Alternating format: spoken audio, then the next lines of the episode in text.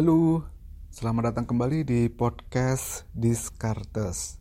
Nah, topik kali ini kita akan ngomongin soal dana darurat. Sebenarnya saya sudah sering banget ngomongin dana darurat. Kalau misalnya teman-teman baca di blog ataupun di Instagram. Buat yang belum follow, silakan ke andika.discartes ya di Instagram Kenapa dana darurat ini penting? Padahal kan udah ada asuransi gitu kan. Sebenarnya di saat-saat tertentu ada poin-poin di mana asuransi nggak membantu. Misal, saya kasih contoh Anda dagang kelontong, toko kelontong. Suatu ketika dimaling nih sampai habis. Nah, jarang namanya toko kelontong punya asuransi untuk nge-backup barang dagangannya kan. Di situ kalau misalnya ternyata Anda nggak punya duit cash berupa dana darurat, terus gimana buat recovery-nya? Sementara biasanya ketika toko kelontong setiap bulan ada penghasilan kan langsung digunakan untuk memenuhi kebutuhan toh. Kalau tidak dialokasikan untuk dana darurat, nggak kekumpul, bisa jadi Anda malah langsung stop, nggak bisa dagang lagi, atau pinjem duit ke orang, di mana resikonya menjadi lebih tinggi gitu. Atau contoh yang paling umum deh, Misalnya kalian seorang karyawan tiba-tiba harus dipecat, kena PHK atau mengundurkan diri, resign. Kalau misalnya nggak ada dana darurat, terus emangnya langsung dapat kerjaan baru kalau misalnya habis dipecat. Katakanlah 3 bulan, 4 bulan, emang langsung dapat kerjaan baru? Belum tentu kan?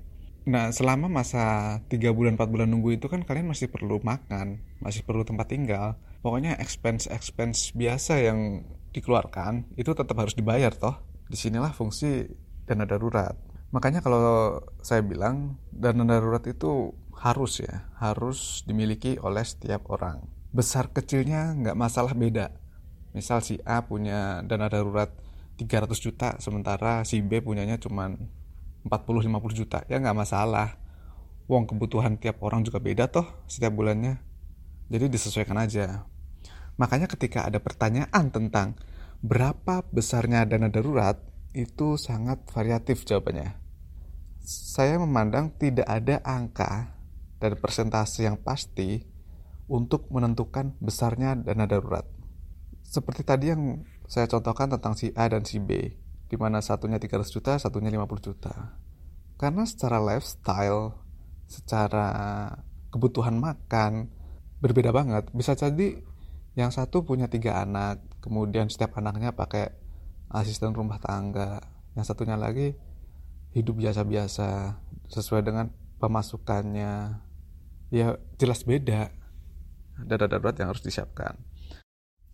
Tapi untuk mempermudah penghitungan berapa duit yang harus dikumpulkan saya biasa menggunakan teori 6 sampai 12 kali pengeluaran bulanan ada beberapa financial planner advisor yang mengatakan menggunakan 6 dari pemasukan tapi saya lebih condong untuk ke pengeluaran. Ya tidak ada masalah. Buat saya nggak ada yang baku. Kenapa 6 sampai 12 kenapa nggak 3 kenapa nggak 20 jadi kalau misalnya tiga kali itu kan berarti hanya bisa mengcover tiga bulan. Seandainya terjadi sesuatu dengan anda sampai akhirnya tidak dibayar. Dan tiga bulan ini menurut saya masih terlalu pendek, masih terlalu riskan. Kemudian kenapa tidak 20 kali? Bukankah itu bagus karena gede? Ingat, gede sebesar itu, sebesar 20 bulan, menurut saya itu tidak efisien. Akan sayang sekali uang yang diendapkan itu terlalu banyak. Apalagi kalau misalnya Anda seorang pebisnis. Kan uang yang tertanam tidak bekerja itu kan kerugian kan, opportunity cost. Kemudian bagaimana cara mengumpulkan dana darurat? Sebenarnya cara ngumpulin dana darurat ini nggak perlu ngoyo. Kita lihat aja bulan ini pemasukan setelah dikurangi biaya-biaya, setelah dikurangi investasi itu hasilnya berapa? Jadi saya kasih contoh. Ada seorang manusia bernama Jonah nih. Sebulan dia gajinya 7 juta kemudian pengeluarannya 5 juta. Idealnya dana darurat kan 5 juta dikali 6 juta katakanlah 30 juta. Sekarang dengan adanya sisa 2 juta itu pakai aja digunakan sebagai dana darurat. Nggak usah lebih dari 2 juta. Meskipun butuh waktu sampai 15 bulan ya. Hasil dari 30 bagi 2 butuh 15 bulan untuk memenuhi kuota dana darurat yang harus ada saya tidak merekomendasikan si zona ini untuk memaksa menyisakan 3 sampai 4 juta. Itu bisa menyiksa diri sendiri bahkan bisa sampai berhutang itu malah gawat gitu. Itu ya untuk bagaimana cara mengumpulkan dana darurat. Pokoknya jangan ngoyo deh.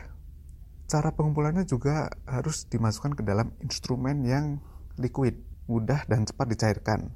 Jadi ketika butuh bisa dicairkan. Tidak perlu cash, tidak perlu cash sekali lagi. Karena sifat manusia kan kalau ada cash banyak nganggur pengennya dipakai. Jadi silakan saja kalau misalnya anda mengumpulkan dana darurat dalam bentuk investasi lain misalnya reksadana misalnya emas tabungan dolar pengumpul nilai penjaga nilai maksud saya. Jadi tujuannya bukan mencari profit tapi tujuannya adalah agar uang terkumpul. Instrumen yang digunakan sekali lagi harus liquid artinya batasan waktu yang menurut saya pas adalah di bawah satu minggu. Jadi kalau reksadana emas menurut saya di bawah satu minggu masih fine fine aja. Dan jangan masuk ke saham karena risikonya terlalu tinggi. Jadi dana darurat harus dimasukkan ke instrumen yang liquid dan rendah risiko. Gitu ya.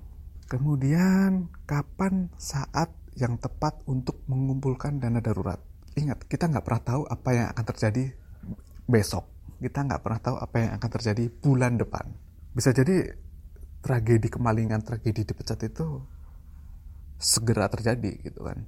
Makanya kalau bisa sekarang Anda mulai menyisihkan uang ke pos dana darurat, lakukanlah sekarang. Nggak usah ditunggu nanti.